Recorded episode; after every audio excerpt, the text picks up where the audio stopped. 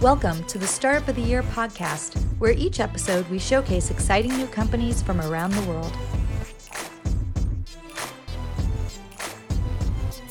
This podcast is produced by Established, creators of the Startup of the Year program. Established is focused on helping organizations with their innovation, startup, and communication strategies. Hello, everybody, and welcome back to the Startup of the Year podcast. I'm Frank Gruber, the co founder and co CEO of Established, also the co founder of Established Ventures and the team behind the Startup of the Year community and this podcast.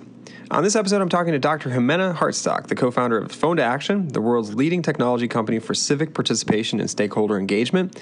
The platform has empowered millions of advocates to make over 40 million connections with elected officials. Wow. That's amazing.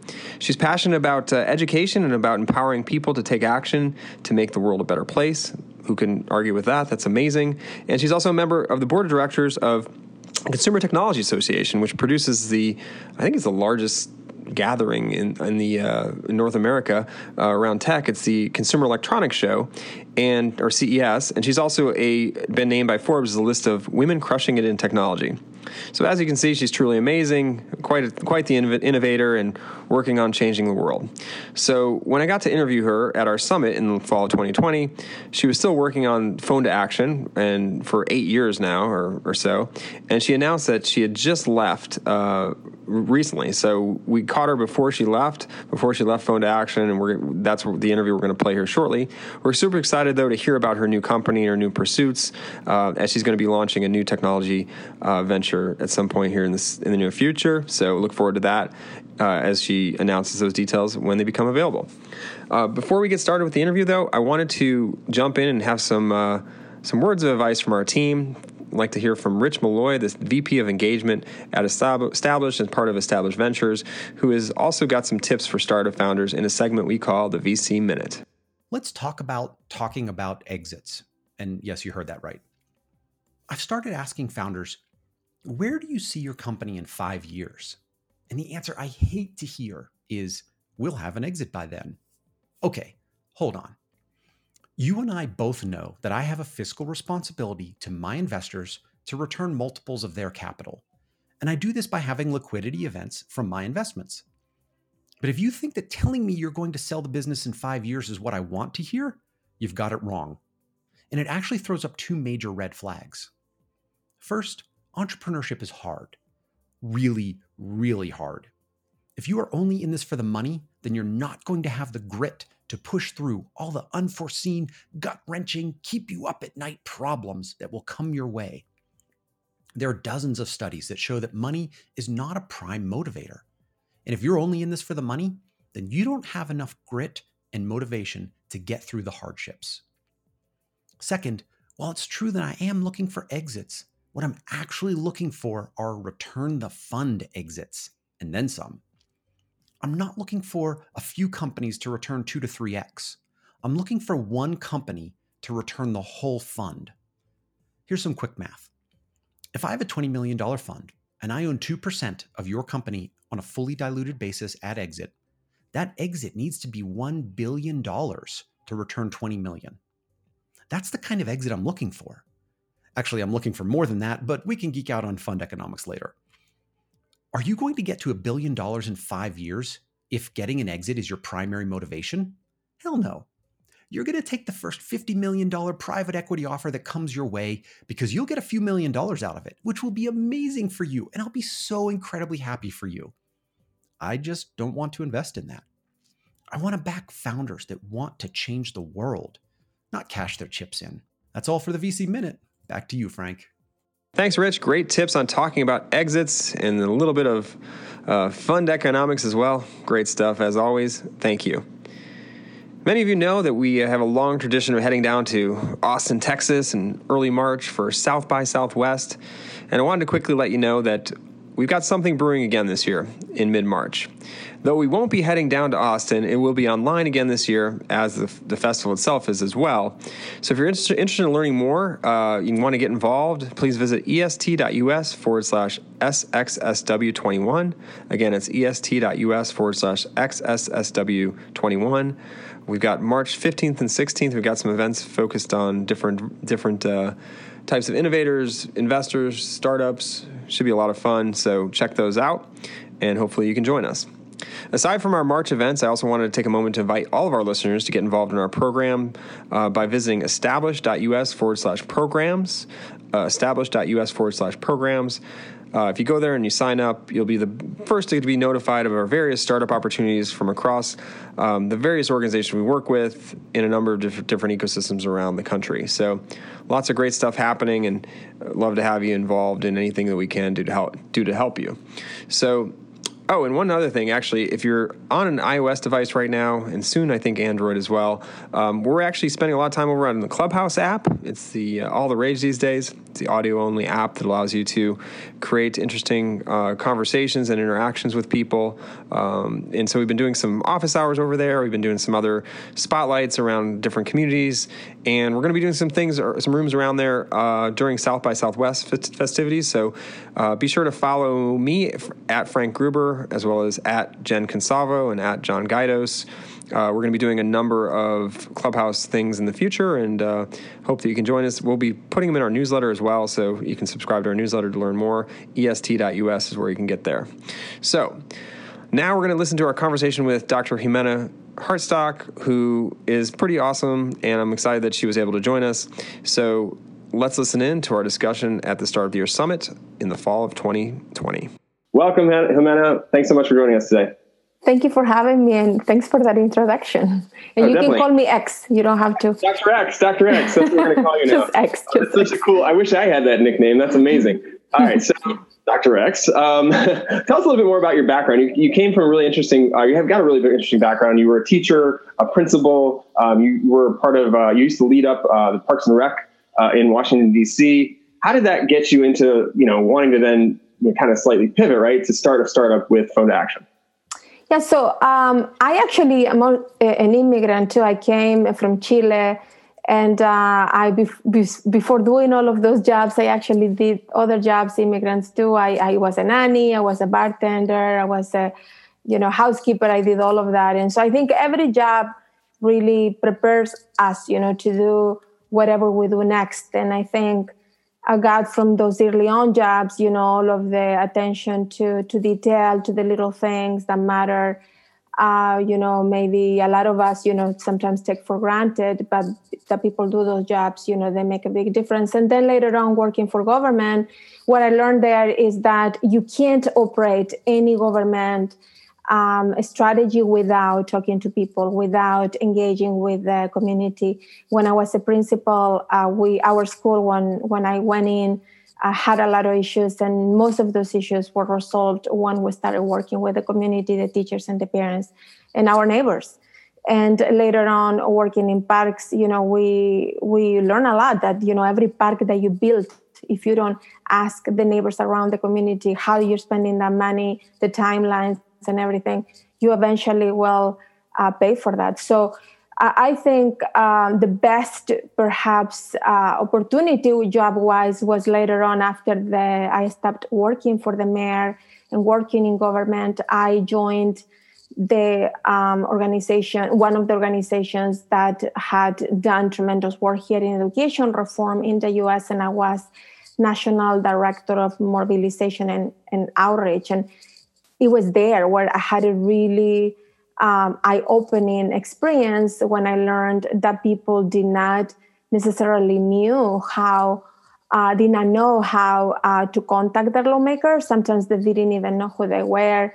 And in talking to parents and teachers across the way, because I used to travel across the country during those years, um, I will ask a parent, "Did you tell your lawmaker about that issue your child had in school?"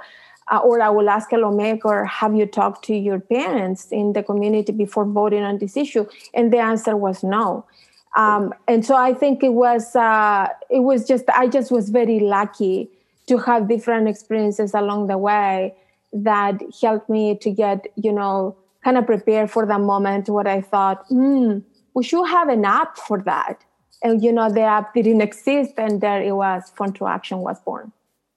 That's amazing. Yeah, that, it's kind of crazy to think that there wasn't really an easy feedback loop for connecting you know what you're thinking or seeing with the folks that you elected. That's that's pretty um, seems like a basic thing, but amazing that you guys found that that niche and were able to create it. So take us back to um, maybe how they you know what you know you met your co-founder right. So your co-founder I, would known for a little while because of uh, back when when we were doing Tech Cocktail and Tech Co events back in Chicago. I met him. He was actually part of the uh, one of our events early on. Think in Chicago and Champaign, Illinois. I think even and uh, with a, a previous startup called Five Degrees and he was part of the Start program. So he's actually technically part of our alumni here with Start of the Year. But how did you meet uh, Jeb, your co-founder, and how did that turn into, you know, we're now going to create this company?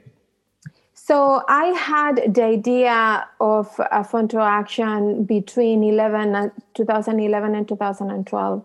I, like I said, I was traveling across the country, uh, advocating on education reform issues and talking to parents and teachers on the ground and uh, I thought this doesn't scale. I can't fly people from Miami to Tallahassee or from uh, you know the uh, uh, uh parts of of of, of Michigan to to Detroit or to or to Lansing, where the conversations were um, it, it's kind of funny like most of the capitals in the country are in, in these all very difficult places to get to. Hard to get to well. right? so um, so I, I thought this doesn't scale. And at the time i remember that when i was a school principal in dc the first person that bought the iphone was a substitute teacher that didn't make a lot of money.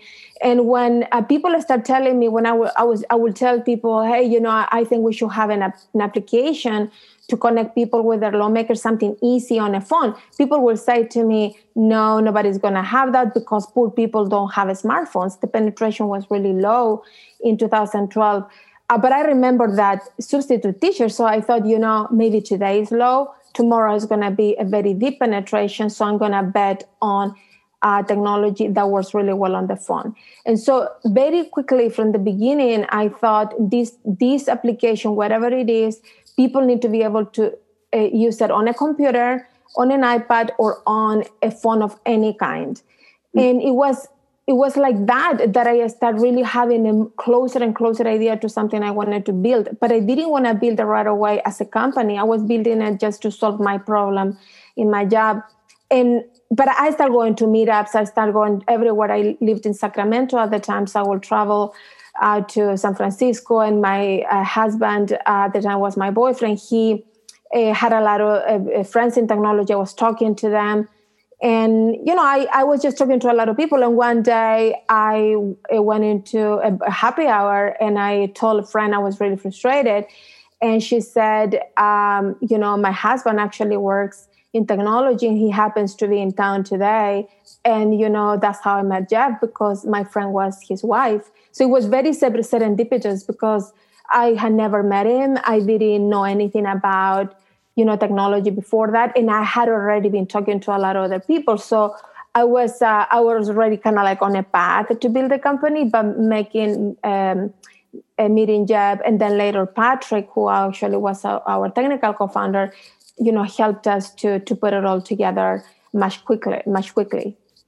That's great. So for those that aren't familiar with phone to action, and you've talked a little bit about it, but can you kind of share like the the simpleton version of how it works and what the product kind of walk us through that what that user experience might might look like for a use case of, of somebody that want to connect you may have not heard of phone to action but you certainly have heard of the people that use phone to action so if you were um, you know part of the any if you heard ariana grande or billie eilish or Taylor Swift uh, talk about elections this uh, uh, during the, the election um, to they get they get out the vote.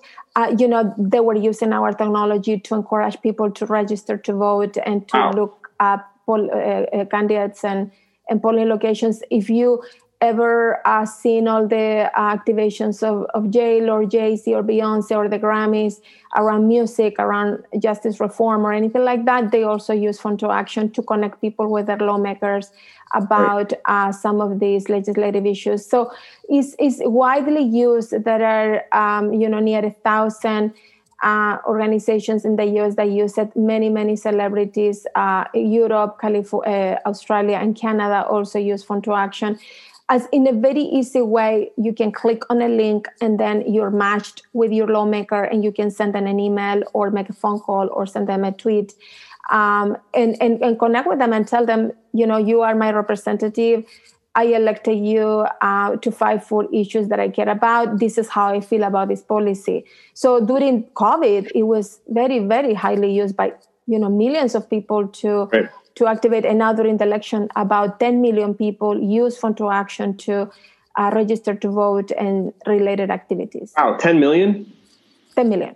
Wow, that's amazing. And you know, this year in general has just been it's like one thing after another, and, and there's a lot of um, I'm I'm assuming there's a lot of grassroots uh, movements that are happening because of it, right? So you've got things like um, you know the civil unrest that, that we saw earlier this year, the pandemic, the election. So um, you guys put out a report about advocacy, and I wanted to talk about it. It's called the State of Advocacy. And uh, can you share a little bit more about um, what you found in that report, or what you you know covered in that report? Yes, State of Advocacy was a data um, driven report, uh, you know, purely quantitative that analyzed the way that people were using uh, our technology this year compared to the year prior, the years prior. Um, and what we saw, uh, it was a tremendous um, increase in activations, especially between March 13, which was the declaration of emergency of COVID, and the late of late May. What we saw is that uh, people will uh, participate, you know, several times more, but also people will share whatever they were taking action on on social media. So we saw a seven thousand percent increase in people coming uh, into phone to action tools. You know, phone to action tools are available in through the UNICEF, through Habitat for Humanity, through, through Patagonia, through all of these organizations that use Phone to Action. Um, and they will come in and take action about COVID relief or a, a frontliner support, etc. And so what we saw, there are several things that are interesting. One one of them is women activated in 140 it was a 140% increase of women taking action. It was over 110% increase for males. So both men and women wow. took, took more action than before. But women really went uh, above and beyond. We also saw all of the groups from very young people to people over 80 taking action. In fact there are uh, campaigns on twitter where we saw 10% of twitter uh, of tweets were by new advocates over 65 years of age. Uh, Gen Xers came out dramatically to take action, and we believe in a lot of cases, for example, the Professional Beauty Association, that is the association that represents the beauty salons. Uh, barber shops, etc. They they told us that they believe it's because most of the owners of these salons are Gen Xers, uh, mm. but we saw that across the board. Uh, but what's very interesting, you know, March 13 was declaration of emergency. March 21st was a Saturday. We saw, but it was just hundreds of thousands of people taking action in hours that week. Millions of people took action on COVID relief. COVID relief, the first one passed on March 26th, and we saw the activity keep going, going, going, going, going, and then on March 25th, on May 25th, was George Floyd's uh, killing, and right. then that weekend, the weekend after uh, George Floyd, we saw our election tools skyrocketing. So um, what what COVID did is get people really, really uh, motivated to take action around advocacy, and then the civil unrest around George Floyd. Uh, what it did it was uh, motivate people to get out and vote. Wow, that's really interesting. I mean, what a a unique year for you guys to be able to track all this data. And I mean, four, 400% increase in women, 140% in, in men is still, any year is phenomenal, but that's just off the charts this year. And, and obviously it probably was really interesting for you to see all these different things. And we're not done with 2020 yet. So hopefully. that's right. That's yeah, right. hopefully, um, yeah, you can keep tracking, but hopefully there's nothing major like that as it continues here. So let's talk about, is this a U.S. movement, or do you guys see this as both U.S. and just a global rise in advocacy everywhere? Is global. Um, that is, uh, yeah, since uh, October in 2019, you know, we are seeing a revolution across the globe of people um, really taking on their causes very personally and coming, if it's not to the streets, on social media, and if it's not in either one of those, at home, uh, really thinking and talking to their family members about uh, the issues they care about. Public policy has become mainstream. You know, terms like trade and NAFTA and NATO and mm. uh, you know all of these now are uh, conversations that you have in in in a cocktail party and uh, like uh, people people of all backgrounds are familiar with these uh, types of conversations and and it is because one uh, information access but also because of technology mm. and for you the work that you've been doing frank and the rest of you know all the listeners we people in technology have played a critical role uh, during uh, the past years, and, and you can see, especially in the US this year. But across the globe, in 2019, there were several countries engaging in they had civil unrest, and all of them were using 90% of the time.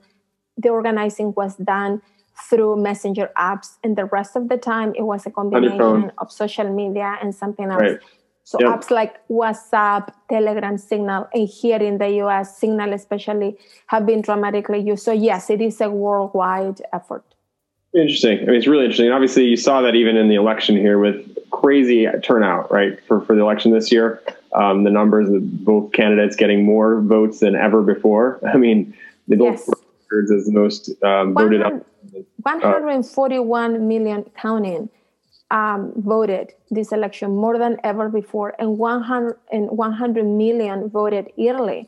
And in a big part because of the vote early and vote early day movement, that it was a digital movement where for four months people were uh, encouraging others to mail. And if you look at Ariana Grande's and a lot of the, the organizations like Headcount, what they what they pushed, it was for people to tell three more people to vote. It was the tripling uh, campaign, and all of that worked. But most of that was uh, digital, and this is where it is, is we should, you know, technology people in technology, very proud of the role that we that we played in in that because especially during a pandemic uh, the right. numbers are incredibly um, impressive.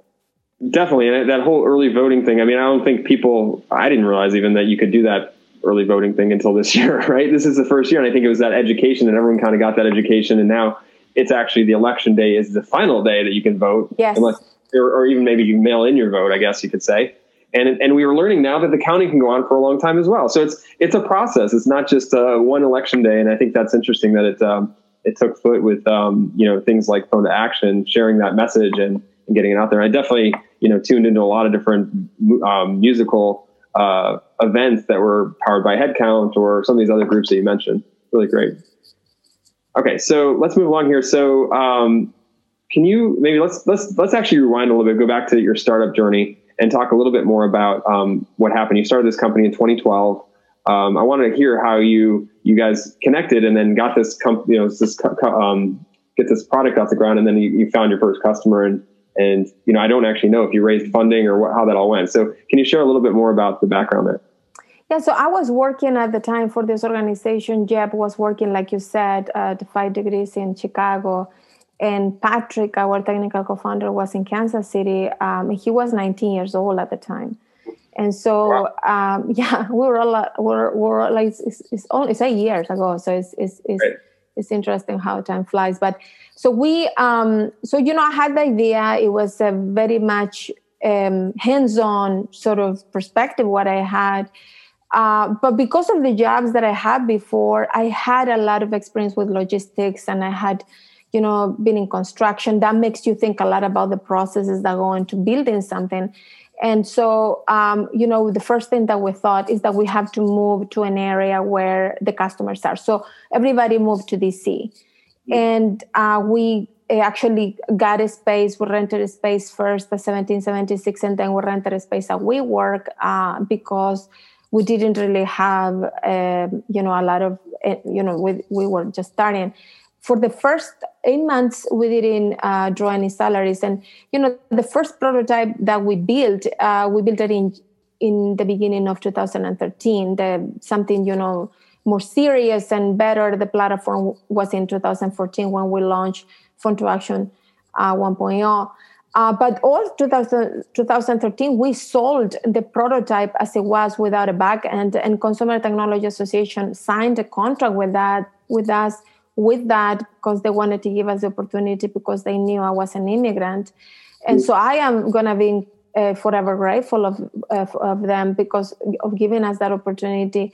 Um, and then uh, later on, um, also you know, uh, Kansas City gave us a, a little a small $24,000 uh, check to, you know, kind of do something with that for the prototype or whatever. And with that money, um, you know, we, we did all the operational portion of domain, uh, not the first domain, because the first domain I bought it from a bar at $9. Uh, but, you know, nice. all of the other stuff that you need, softwares and whatever. Um, and then in 2014, uh, we got some uh, seed funding from uh, Dundee in Omaha, Nebraska. Mm. It was uh, six hundred thousand dollars.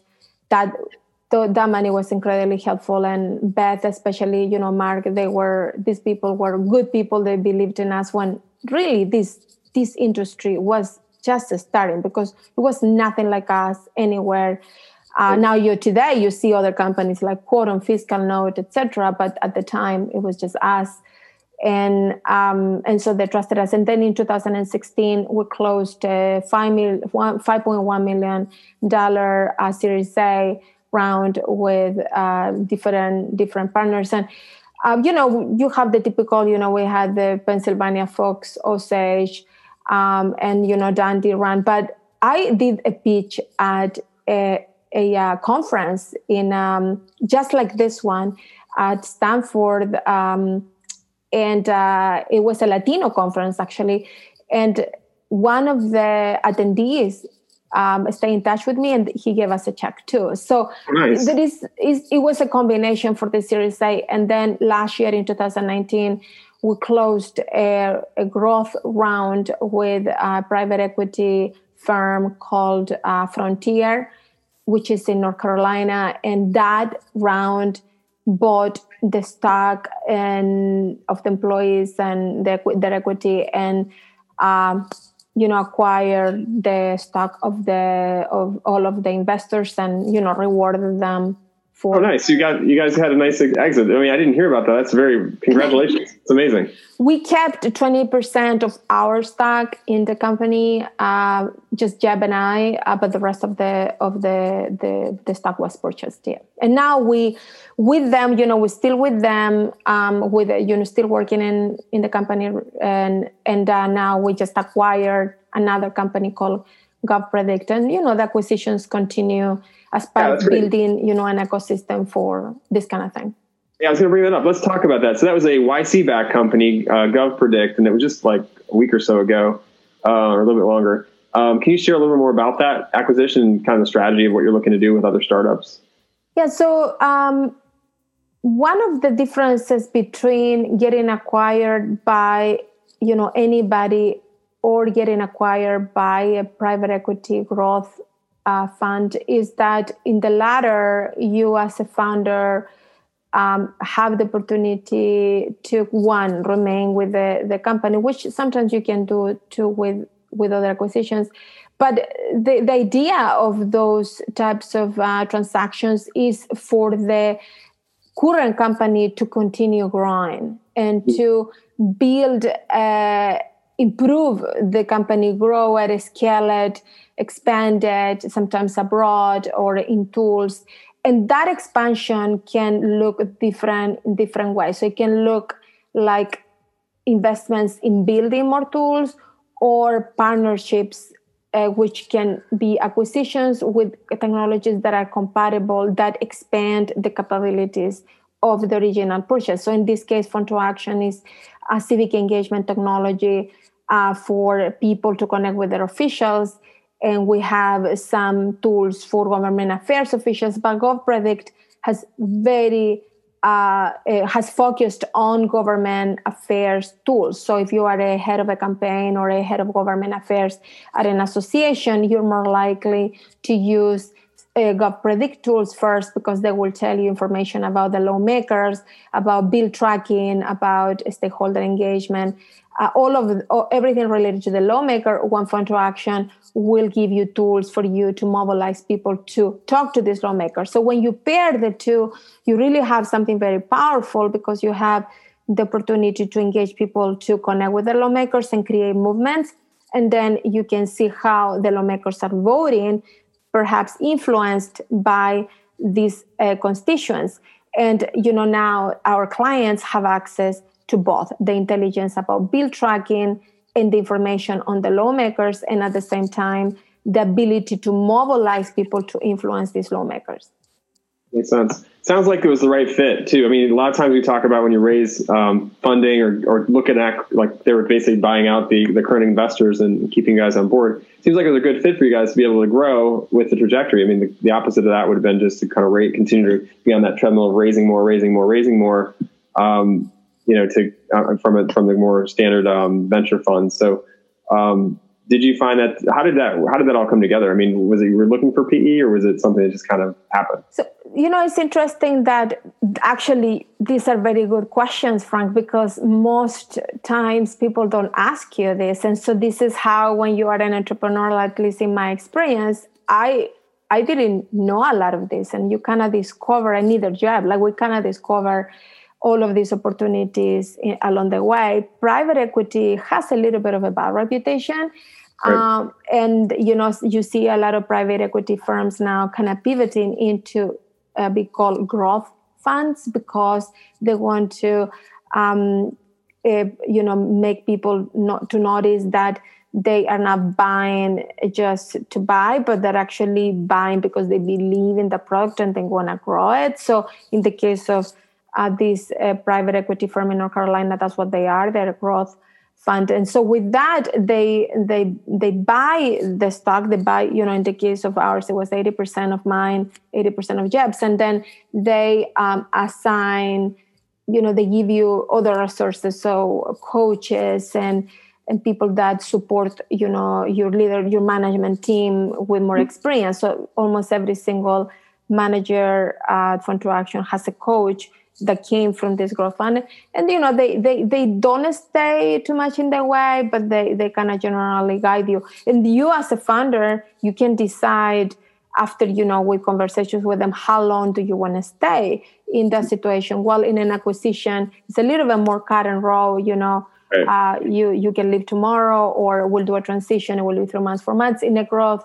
Fund is more of a, of a conversation uh, because you know it is it is it is a, the idea is to keep growing the company and to be something bigger. So we were always were i mean especially probably me because i'm a woman i'm a woman of color as you can see i have an accent all of that stuff and this was my baby it was my idea. I to you want to give it you want to put it in the hands of the right people uh, yeah, we all want to exit, and the venture capitalists want to exit. You know, that's kind of like you have a startup exiting is glorified. So we, you know, those all of those sentiments and emotions, we were feeling those too.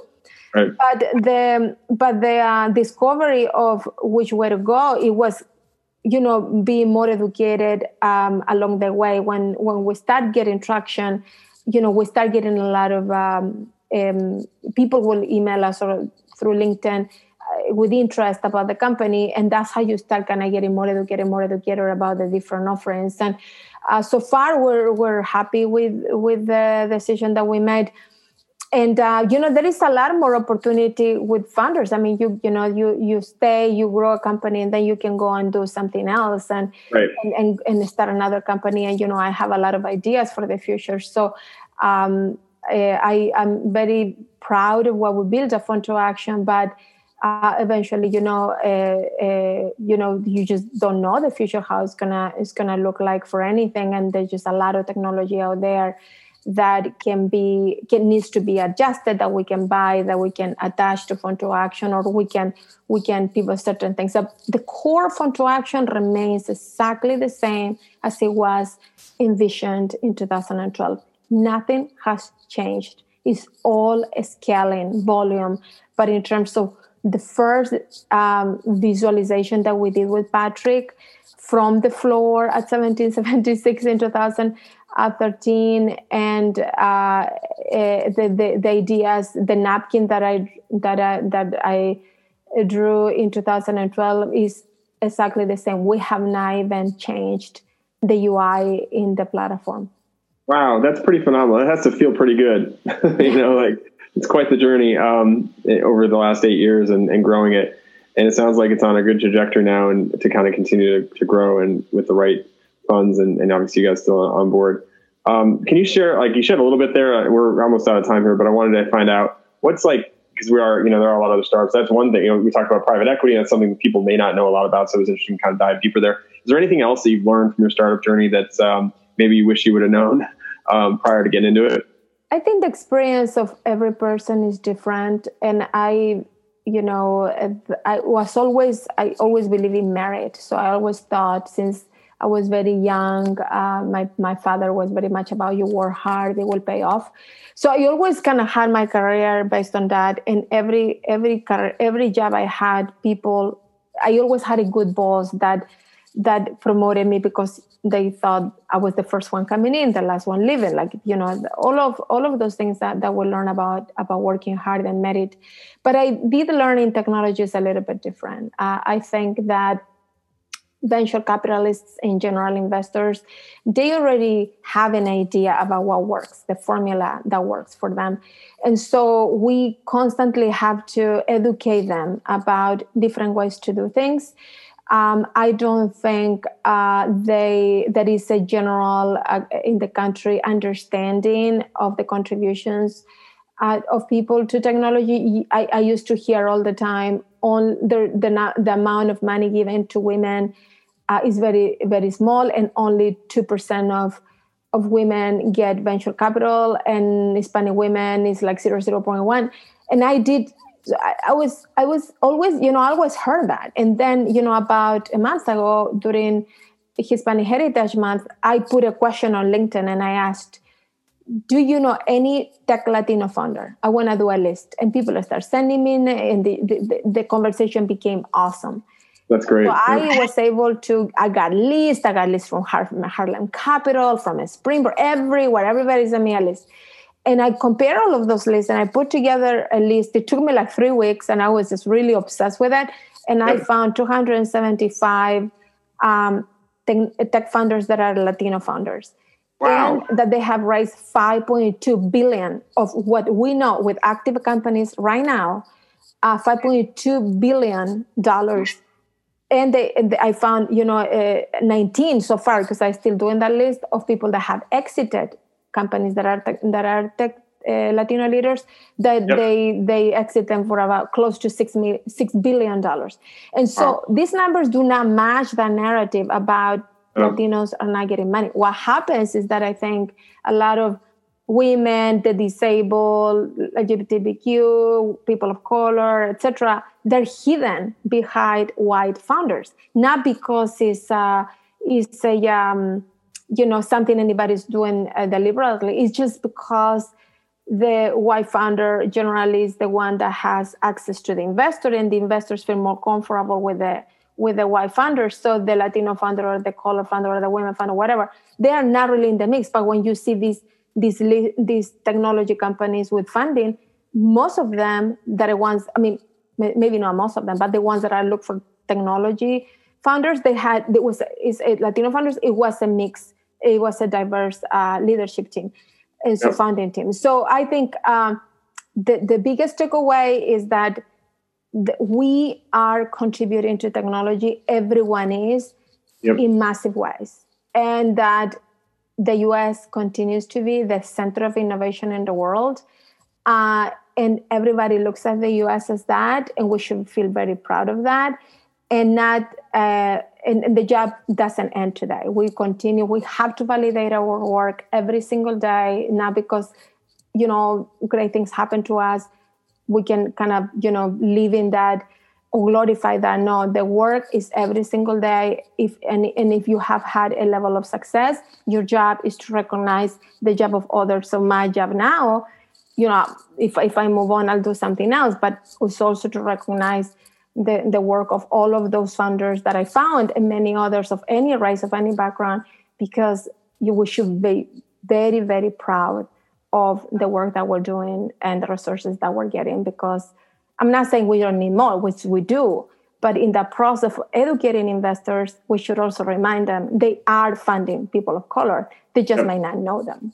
Help change the narrative. I love it. Thank you so much for sharing that detail. And we love to, to share that as well. So once you get that report together, let us know how we can help get the word out because you aren't alone. You've been you've done an amazing job here. It's just um, I think that there needs to be more amplification of the work that's being done, and and obviously more of a you know more help being sent towards uh, you know Latino or or women of, of, any color, you know, as well as not just yeah. women, men of color as well. So yes. that's what we're here all, all, about here at the Startup of the Year. So I think that's a good way to wrap it. We've got um, some great companies here this week, and there's um, you know they're all you know very diverse backgrounds from all over the country as well. So thank you for that tip, and thank you for sharing all of your your insights here. Um, if people wanted to get in touch with you uh, to, to connect in, in some way, where's the best way to go or what's the best way for you? LinkedIn, Jimena Hartsock, H A R T S O C K. Twitter, LinkedIn, Medium. The three are the same, Jimena Hartsock, and I write in Medium a lot about what we talk about uh, uh, the new citizen and uh, LinkedIn. I am there chatting. So right. yeah, please, please, please. If anybody knows knows of, of, of, of anything that we should be highlighting, let's do it. Thank you, Jimena. That was an amazing conversation. It's always great to hear about entrepreneurs who are working on products that serve the greater good. And we wish you the best of luck with your new endeavor as well. Can't wait to hear more about it. Well, that's this episode. I hope that you enjoyed it and you learned something new. And uh, thanks again for listening. And remember, you can subscribe to our show pretty much wherever you know podcasts are are offered or distributed as well as you can review it as well and let us know your feedback. We'd love to incorporate some of that feedback into our, our show if we could and appreciate all those that, that share their ideas. And remember, if you are have a startup idea and you want to get it started, you want to get it started today. Today is the best day to start up, not tomorrow, not the next day, because you can you can always iterate. So it doesn't have to be perfect today. Just get it started, get it moving and and build some momentum. Until next week, I'm Frank Gruber signing off. Stay safe and be well out there, and thank you again for listening. Thanks for listening to the Startup of the Year podcast. Be sure to subscribe, and we'll be back with another episode soon.